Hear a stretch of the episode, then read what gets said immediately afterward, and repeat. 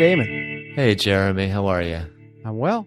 It's a little cloudy, but I see blue as well, and I don't see a lot of smoke. So I'm happy. How about you? Oh, that sounds great. Yeah, clear air, little overcast, but nice and muggy for a late September day in northern Michigan. Excellent. Well, I want to talk to you today about the weather inside, the weather outside, and third dimension that I'm going to have you help me explore. Okay. So I had this insight a few years ago, and then I had an experience last year. And I've put them together and I haven't really shared them with too many people. And I don't even think I've shared them with you, but they really ground so much of the perspective I bring to this podcast, this ongoing conversation. Is that something I can explore with you? Absolutely, it is. Awesome. So, a few years ago, I had this funny realization, which is this there is another dimension of existence that I had never experienced. And I know you're going to think that this is a guy I met in Baja who showed me the light, shared some pills, some mushrooms, some ayahuasca, some whatever. But this was actually a almost purely intellectual insight. But it was about some of the limitations of the intellect itself. And it was this I spend so much of my time in my thoughts. And my thoughts are not true. They are not false, but they are not facts. They are usually about the past, anxiety, regret, cherishing, remembrance, or the future, hopes or fears, plans, schemes, to do lists. And what I think might happen might happen. What I'm reacting to has already passed or it hasn't come yet. But the point is, it's not now and it's not true. It is, in a way, a, a fantasy life. My thoughts are a fantasy life. And the funny thing is, when we think of a fantasy life, it's often a pejorative in the sense of, yeah, it'd be great if we could live in a fantasy, but the real world isn't like that. but this is a fantasy that's punishing, that's harsh, that's negative. And yet, like any other fantasy, it's still not real. Do you know what I mean? I do. At the same time, there is this present moment existence that is essentially sensory, phenomenological, call it what you will. What do I literally see in front of me out of my eyes if I look? What is the smell that I can take in through my nose? What is the sound I am hearing? What are the sensations I am feeling in my hands and the rest of my body? And so on through my senses. And what's funny is that this is often really quite pleasant. Mm-hmm. It's almost paradisical. If I just stop, I'm like, what do I hear? Huh. It's calm or interesting or sweet. What's the taste in my tongue? Well, actually, I had a pretty good lunch. What am I seeing? Well, I've got this beautiful view of my slice of Montana. What is the smell in the air? It's usually neutral or pretty positive. How does my body feel? And it's pretty comfortable often. And I can certainly make it more so. I can put a hoodie or sweatpants or socks or blanket or whatever. You can tell it's a rainy day here or whatever else suits or soothes me. And what's funny is that is real. It is true. That is what is really happening. But it is what is the escape, the sweetness, the paradise, and meanwhile, I realized I just spend so much of my waking existence in this negative fantasy life.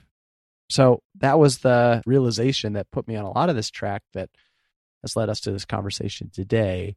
Is that resonate for you? Does that ring true? Can you go back a little bit? I was actually a little bit lost in my thoughts. So didn't really hear you very well. no problem. I'm just kidding. I'm just kidding. Oh, wow. Does it resonate with me? Which me are you talking to? yeah, where to be where to even begin with that? My tendency is to try to pull up a study around mind wandering and how these guys at Harvard did a study in 2010 and we essentially mind wander about 50% of our waking lives. So that's the easy default for me to cite. But I've been wondering whether that's a little bit of a cop out. And what I mean by that is, to your point at the beginning, thoughts aren't true, but they're also not false. It's my will. If I exert will and I and exert intention and manipulate perception, then I can basically create whatever reality I want. The real bugger is when we don't realize we're doing it. And so, yes, it resonates with me. I'm also comfortable. I'm also have pleasant view right now, but that is another area that I think is worth a deeper dive is around what is pleasant. And if we are to say that everything is reality in in the moment i mean what if a jackhammer is pounding away at the sidewalk? Do i still as i go through that sensory list do i still list what i hear as okay that's that's just a jackhammer banging on some concrete and so this is where it gets a little tricky for me is the label of good, bad, pleasant, unpleasant, because some some real moments are excruciating. I'm so glad you brought up the jackhammer because if you walk through New York City or probably any major metropolitan area, you hear jackhammers all the time and you're still completely lost in thought. so even a jackhammer doesn't have that much power to bring us back to reality. And so it really is a conscious choice. And then how you experience the jackhammer, sure, those are perhaps problem points or when the reality is not as pleasant as it might be otherwise. But I think they're pretty fleeting. And meanwhile, again, we're spending, I would say 50% is such an underestimate. I would say 99.50% in this grasping or aversion to use that framework or just hoping and fearing to try to avoid those moments of unpleasantness or moments of pain. But meanwhile, we're in no moment at all. We are not in reality. And as we've discussed before, the wanting something you don't have or fearing something that might happen to you is pretty unpleasant. And it's almost as unpleasant as the experience itself. But the experience, when you have a unpleasant experience, if we'll just let labels happen for that conversation, if you have it, it's pretty short in duration usually. But the anticipation is potentially days, months, years, your life. So when I had this realization and just started noticing how in my thoughts I was, I made this resolution, which was just I want to visit reality more often. Hmm. I want to check in to my body and my senses and literally say, can I see what is in front of me? Can I smell what is in the air? Can I taste what is on my tongue? Can I hear? Can I feel? And just do that a few times a day. Can I be in that five times a day for a minute? Can I do a quick sensory scan? And I've built up from that, but that was a stretch. That was a challenge. And it's when I said I discovered this whole other dimension, hmm. which isn't the crazy trippy dimension. It's even though it is quite blissful usually it's it's also reality and that's what blew my mind not just that through our perceptions or choosing positive thoughts or framing we can have access to a more pleasant way of interpreting the world but that dropping any of that framing at all just checking in with what's really happening you can realize these these big things i'm running from or to aren't actually there, at least in this moment. And a really nice destination, if you will, is right here. And I'm in it already. Yeah, I, I there's there's a lot to to consider with what you just said there. And what's coming up for me is a, around our interpretation through our brain of those senses that you were talking about. So if you think about the brain, it's locked in this pitch black cavern up there. So it's not the brain that's interpreting reality, right? It's our senses are, is, are the liaison and they are sending information that then the brain is interpreting. But it's like it only chooses often to open up or interpret. It only shares bad news. right. So like the the thinking part, it just as a rough way of describing this could be looked at more as a top down process in the brain. We are incredible problem solvers. We've figured out the math and the engineering to launch a rocket and drop a buggy on Mars. We know through science some very sophisticated things and all of the things that humans have done through this problem solving part of our brain, this more intellectual part of our brains. And I think what, for me at least, and I think it, it, on a, a more broad level, we get we get drunk on that processing. If you're a problem solver, everything's a problem. Everything's a problem. Everything's a problem. You know, if you're trying to get out of the maze and you need to assess and experiment and try things, then that that top down processing is really powerful and it's really effective. But I think the 99.50% that you had mentioned is us being so in the front of our mind or more of the prefrontal cortex of our mind where we're thinking and and and all that intellectual stuff comes from but also the rumination also the the worry and the concern slides in there through the more smoke detector part of our brain uh, more ancient part of it. So we get lost. We get lost. We we don't see what's right in front of us. We don't smell what's going through our nose etc and because of all that there's this low hum of anxiety and discontent because it's, as you say, it's this all of these projections. What happened in the past? What could I have done differently? How come that person did this? What's going to happen in the future? Oh my gosh, maybe I'll be able to sign that book deal. Or what if a, a flood comes in and ruins my house? All of these things that aren't true are really where we get fixated and captivated. And so when you're talking about the senses, that's really more of a bottom up processing where you're not latching onto anything, you're not solving anything, you're not trying to exert your own will over the moment through all that chatter and all of that noise that your quote unquote the intelligent part of your brain really wants to stay in the driver's seat but you are letting go and you are opening up. And it's not easy to do because we're not used to doing it, but it's very refreshing.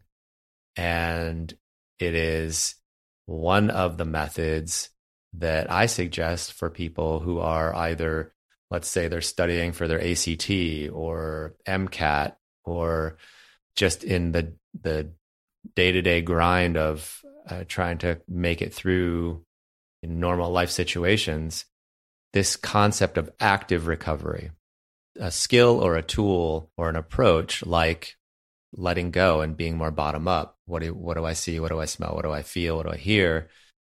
Is a really wonderful way to transfer power and allow the other parts of our brain to have a moment. Because if you think about all that thinking, most of it's about me when I'm thinking, it's I'm thinking about me. And that is the ego and all of my stories and these things that are happening to me. But when we do this bottom up approach, it's about we. I'm I'm a member of this moment and I don't have to be mm. the CEO of the moment. And I think there's a lot of relief that comes from recognizing that. When you mentioned the mouse or rat in the maze, I started to smile in recognition. It's a common you know, metaphor as well as literal scientific thing. But then I thought, okay, let's say we're rats in a maze. Okay, let's let's say that. Well, do we actually need to get out of the maze? The maze is life, right? Mm-hmm. There's no there's this illusion that like you're out of the maze you've you've figured it all out you're done i don't know what it, how it's better for a rat or, or us outside of the maze even if we could get there but let's say here i am i'm in a maze but maybe i should be in amazed. Hmm. why do i have to go anywhere? Can i just stop and look at the maze i'm in? What is the taste on my tongue? What is the feeling in my body? What am i seeing? We're not literally usually trapped in these indistinguishable corridors that we associate with a maze. We're in a place where there's temperature and there's humidity and there's environment and there's maybe music or sound and there's all the other sensations that we can experience. So why not be in the maze? Yeah, and it and it makes me think about awe, where when when we think literally about being on this this jewel floating in space, and we are all members, we're all made up of the stardust of the universe, and we are fed by a star that's 98 million miles away. And it's just the perfect amount of light and warmth to nurture our existence on and on and on and watch a flower blossom watch a, a, maple tree have its leaves change colors. I mean it's it's everywhere. And awe is is a really powerful antidote to some of this obsessive thinking. And it's a really beautiful perception shift. For example, what if I said to you, if you're going to think about the future and point, which which way are you pointing right now? Forward. Natural tendency to point forward. Some cultures actually point backwards mm-hmm. be, because it's what they can't see yet. And then just just to add on to that, my mind is already blown. Yeah, why why forward? We're floating in space. We're there's no this isn't linear. Uh so I think that when we sprinkle a little awe in, it does bring us back. It does slow us down. It it allows us to see the beauty that exists right here, right now, in whatever form that comes in. And and to your jackhammer point, that's a really strong statement that even the jackhammers can't keep me out of my thinking. So so how do we do this? Can we can we can I offer a suggestion that we actually have a choice? And it seems like that's what you intellectually stumbled upon is that, hey, wait a minute, I, I actually have a choice here. Would you frame it that way? And if so, is it possible to remember that you have a choice more frequently throughout the day? Yeah, it's so straightforward. Just visit these five senses every once in a while. You can literally set a reminder, or in these moments of stress or tension, just remember that as an alternative, or follow any of the many wonderful practices that are under the rubric of mindfulness. And I want to say this was the project that I began a few years ago.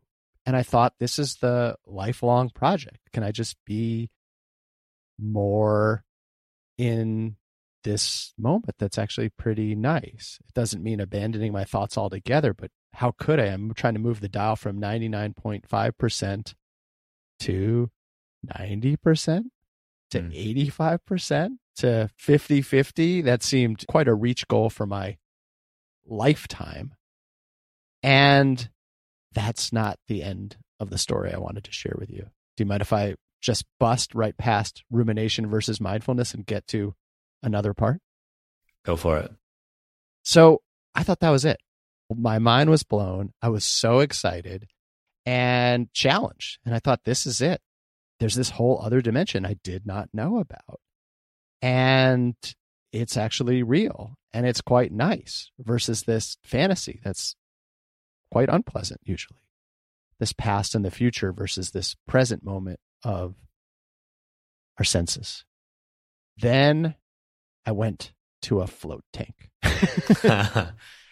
da, da, da. Have you ever done this? I have.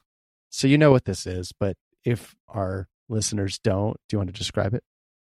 Well, essentially, you are in a pod of sorts that encapsulates you in liquid with this sense of buoyancy in pitch black with my recollection is the liquid is also basically body temperature and the liquid, to be clear, isn't some crazy weird thing. It's, salt water. yeah, it's yeah, it's water. It's yeah. warm salt water. Right.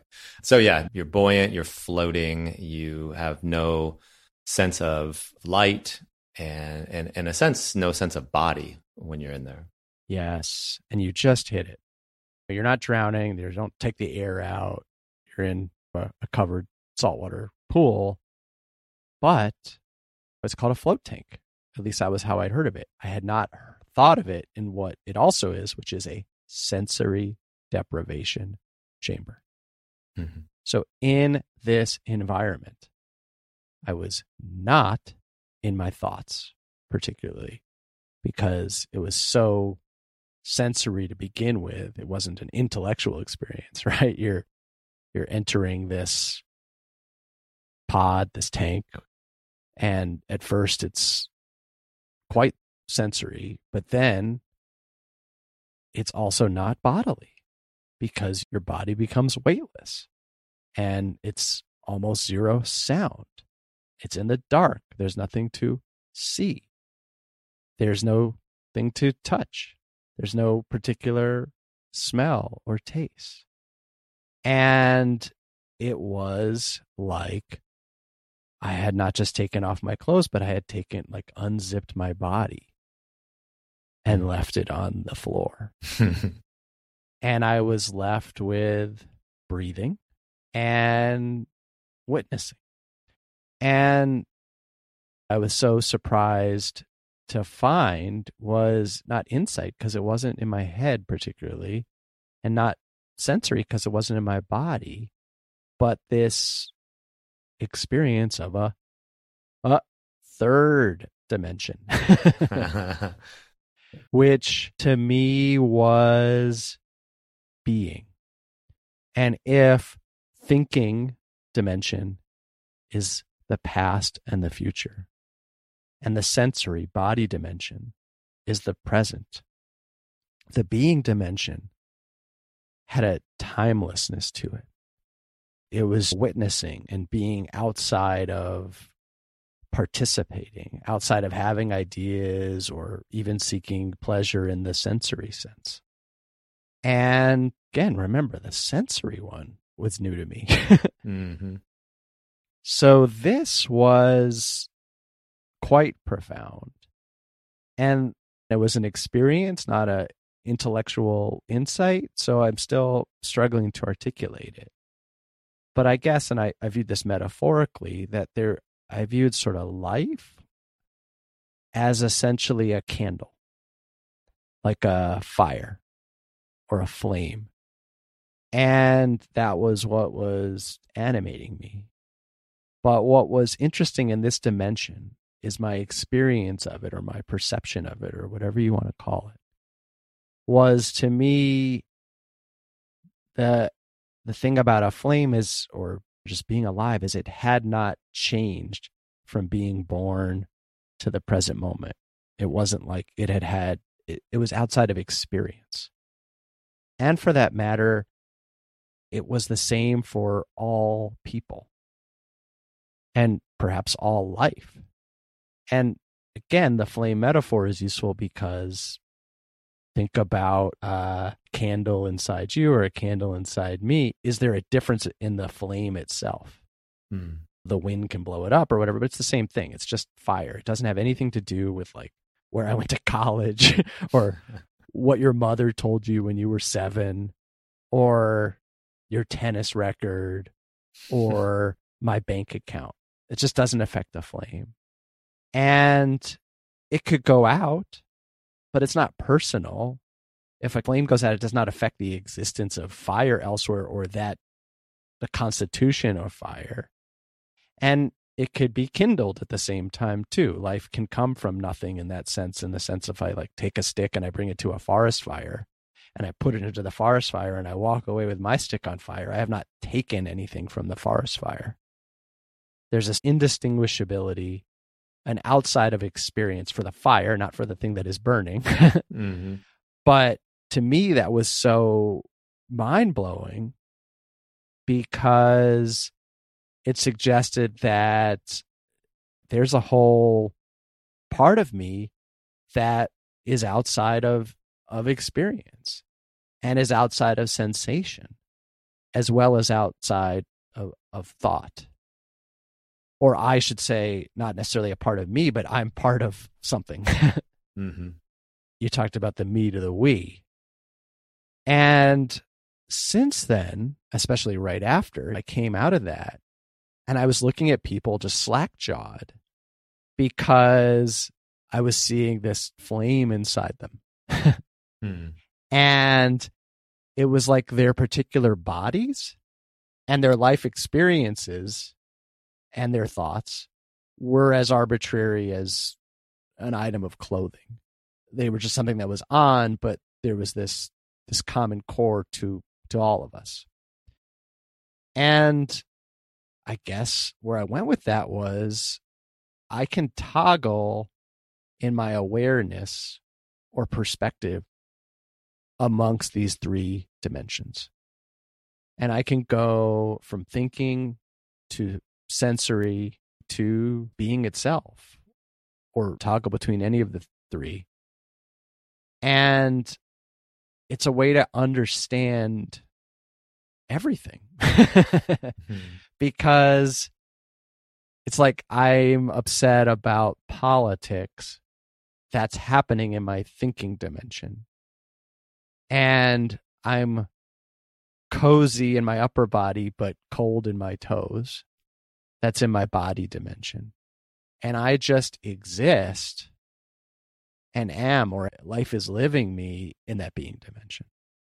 And nothing that happens can change that being dimension. Nothing I'm striving for, nothing I'm ducking and trying to avoid.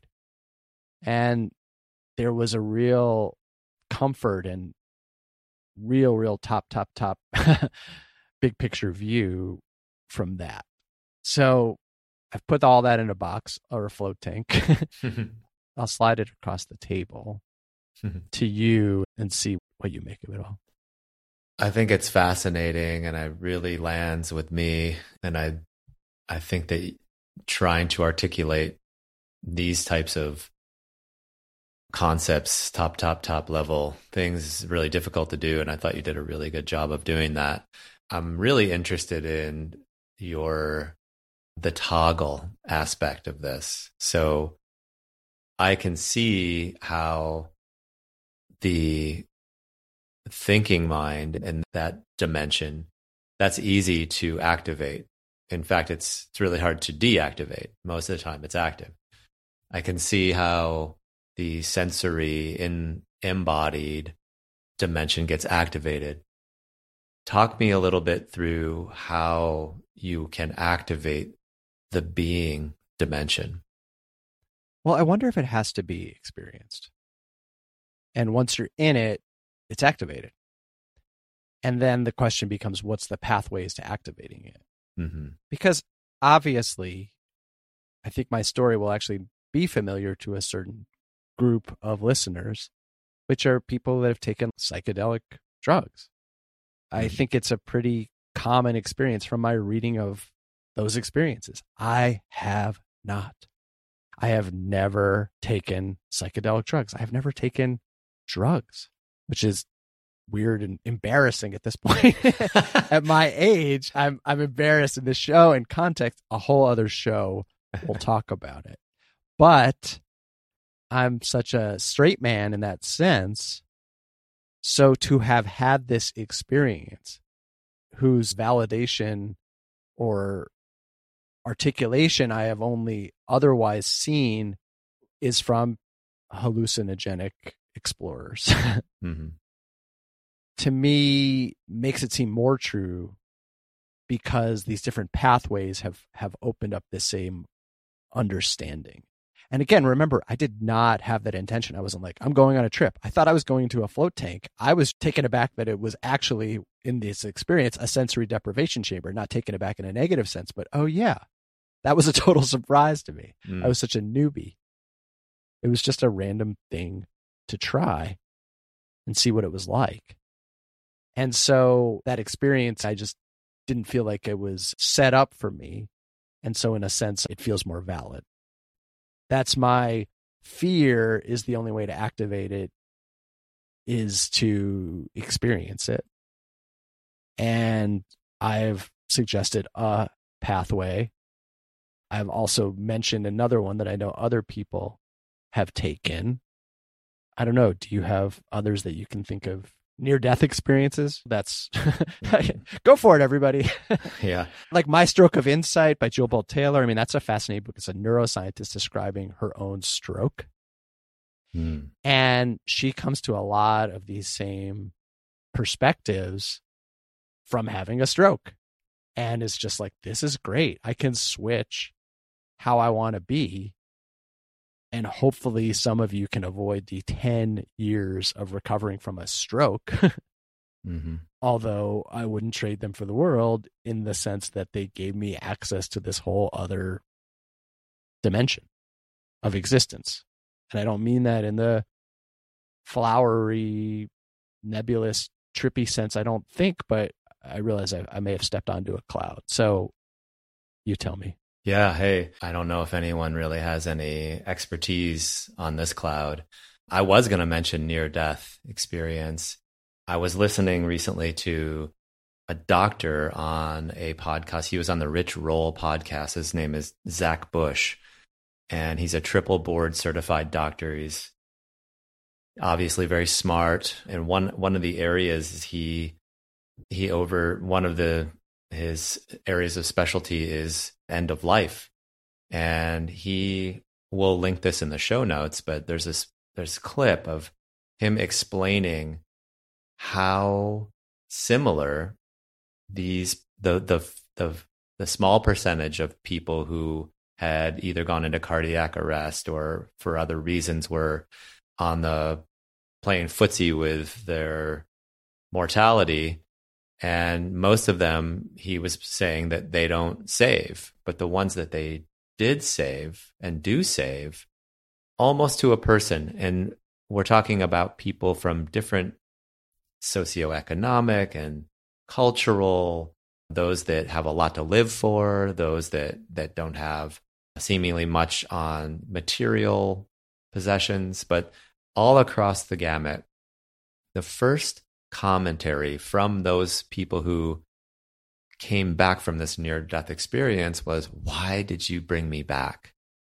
And when he explains it and describes it, and again, we're talking about this is a man of medicine, triple board certified man of medicine. So this is not woo woo, but the way he described it was so convincing that when you, when this, this flame that we just the the being part uh, of our existence is this eternal beauty. And it's very calming to consider that. And having not i haven't personally had experience with the float tank. We'll save the deep dive for another show. I have done hallucinogenics and have some experience with how that framed my sense of what reality may look like beyond the the ego mind. But i just found that to be really moving that like i said almost to a person why did you bring me back? They that you were let behind the curtain in a sense. And that i do think in a practical way having some uh, relationship with that dimension, your the being dimension, can go a long way to inform how we want to show up in the other dimensions that you mentioned. And the pathways, as you said earlier, are the things that are re- that that really are fascinating for me to consider. And some of them are creating the right conditions, at least I'm going to put the high performance cap on for a second, but creating the right conditions to start wiring specific behavioral changes within your brain, simple things, right? Like wake up in the morning and start by taking a breath before you do anything else. Just wake up, inhale four, exhale eight, right? Just set this calm tone. F- feel some sense of gratitude for something. And this isn't like get your list out and, and write your three gratitudes. This is just feel specific detail around what it is that you're grateful for. One thing that really is in there for you. Set an intention for how you want to show up for for you for and throughout the day and then just feel being in your body that bottom up approach of not grabbing and getting in the driver's seat and turning the car on and putting it in gear and hitting the gas, which is what most of us do. We click the alarm, we leap out of bed, we go turn the coffee on, we get in the shower, you know, we check our phones, and then we're then we're so far from that flame, and it's just no wonder that this becomes a downward cascading spiral throughout the day, and also how many moments throughout the day we are triggered by something that's beneath our level of awareness. And we react in a way. And maybe we've got the the insight to look an hour later or later that night and say man why did i snap in that moment? Why did i bark? Why did i cower? What really set me off in there and that exploration is a, a worthy pursuit i wonder how one would be in day to day life with those pathways more ingrained, more open. And I realize that it's it's a bit of a difficult thing to imagine or to perceive that this flame, this eternal flame you're speaking about, finding pathways there when in a fact we're already there. It's it's a matter of my imagery that I go back to is just it's very sophomoric, but just those snow globes, and and we're just shaking them and rattling them around. And if that snow globe is our sense of perceiving our reality, setting it down, I'm not doing anything once I set it down. I, I am I'm observing, and what I observe is all that blizzardy snow just settle settles and because it settles, I, I see within. And within is, for the sake of this, the construct of this conversation, is that flame. So, what did I do to create the pathway to have a clear insight? I, I, I let go, which is also really counterintuitive, I think, for most of us. You've prompted me to recall a few different practices. I've got some more pathways. Mm-hmm. two are ones we've mentioned on the show. I've talked about a space visualization I do that just moves out from my current position till we get to the scope of the universe. And that is another way to shrink your body and self down to just nothing in the course of that meditation. And I think that really connects me with the being mode. Another is the deep time exercise we did together on that episode which is to see where we are in time and how short our duration is, our family's duration, everything we know and care about, even human existence, even Earth's existence isn't that long. And that also has a, a real unzipping effect. But in a morning practice, I loved all the ones you said. I just got so calm and I tilted my head and started looking at the clouds mm. when you were describing them and the, the breath, inhale for four and exhale for eight, for example. And I realized something I've done pretty much since that experience. is the first thing I do, you know, after I'm out of bed is I do a witnessing. And by that, I mean, I just walk outside and I just look. And I'm not trying to do anything. It's not like a exercise, it's a practice. And I just see what's out there. And it's usually quiet. It's usually void of people, but not always. Sometimes there's a train, sometimes there's cars. Often, after a minute or so, there's some animal noise of some kind, whether it's a deer, a bird, a dog, a baby, a bear. Mm-hmm. And that's a beautiful way to start and ideally end the day too, if I can. I try to circle back to that before I go to bed. Just walk out the door and yeah, just be, not sense, not think. So that those are some I'll, I'll add to it. Yeah, and I think you're really tapping into that bottom up that I was speaking of earlier and just witnessing. That's a really perfect and beautiful word for for that practice. When we witness, we are not in control. We're not controlling anything. We're not describing, we're not assessing, uh, we're not exploring, you know, we're not uh, judging. We're just witnessing, and that is that is the essence.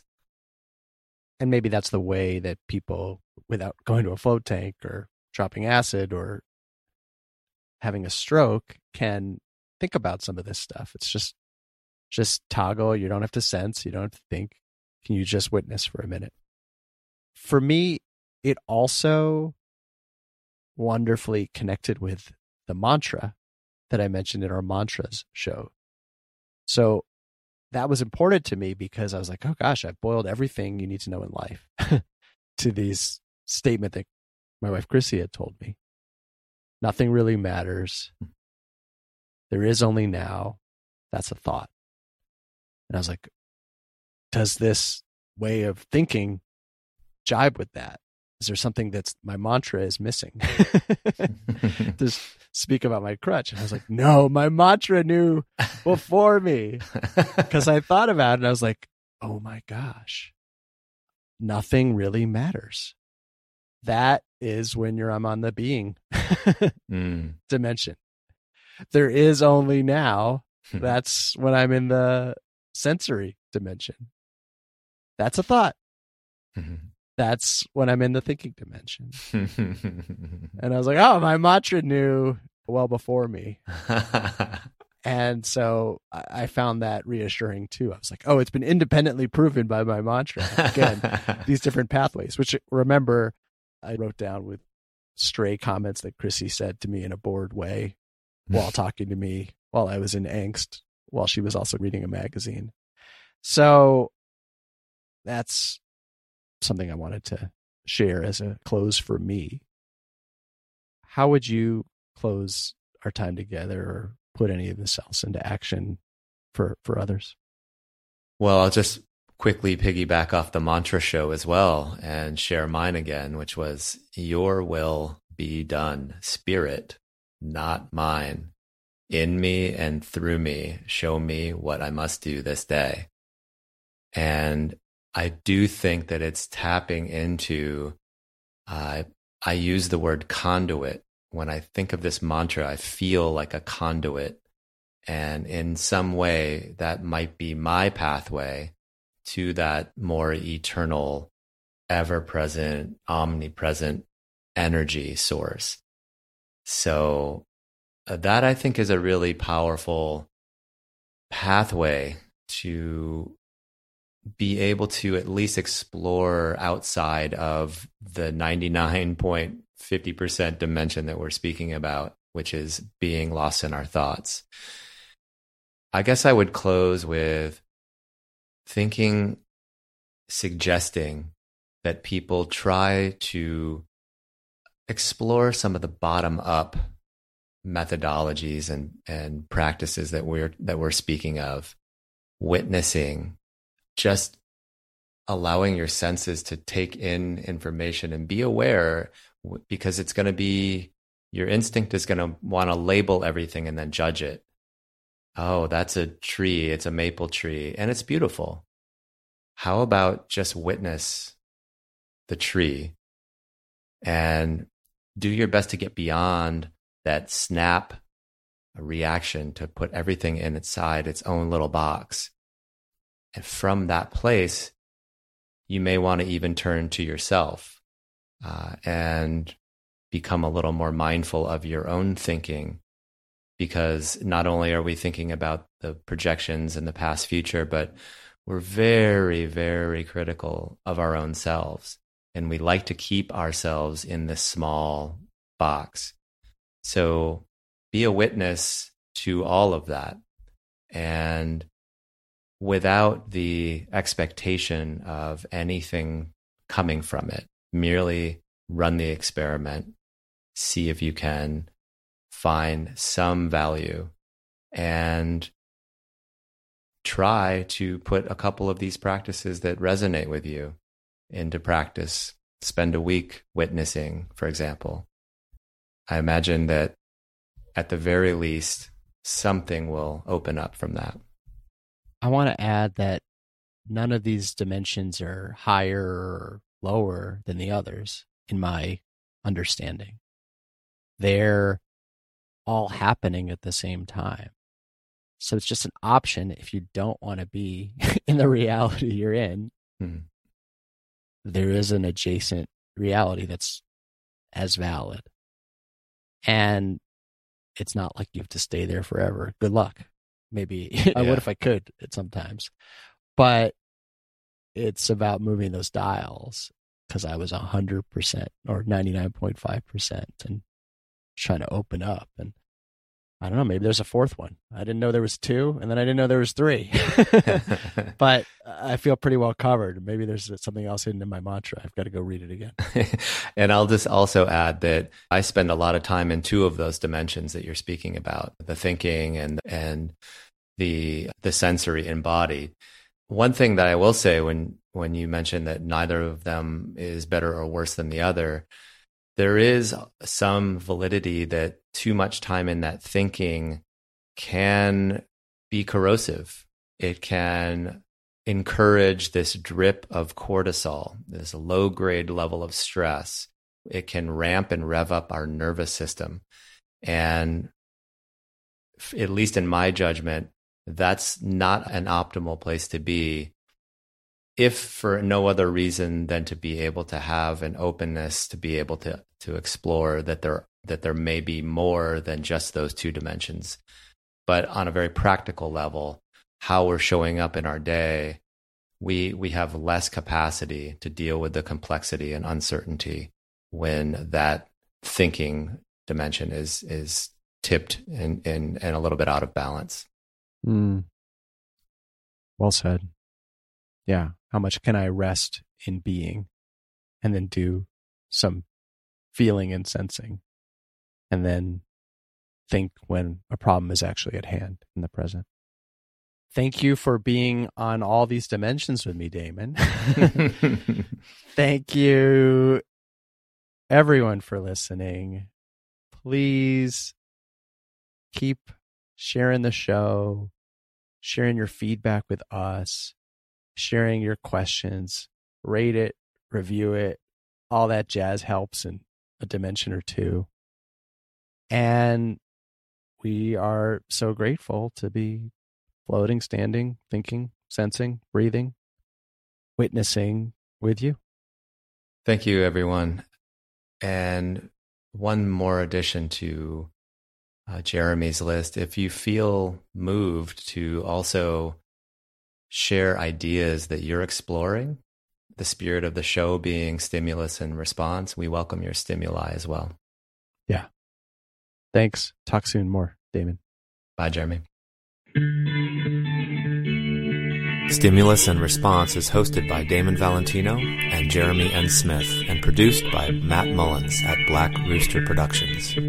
Please rate, review, and share the show, and please join us next time for another stimulating exploration of the best parts, best ways of being human and being alive.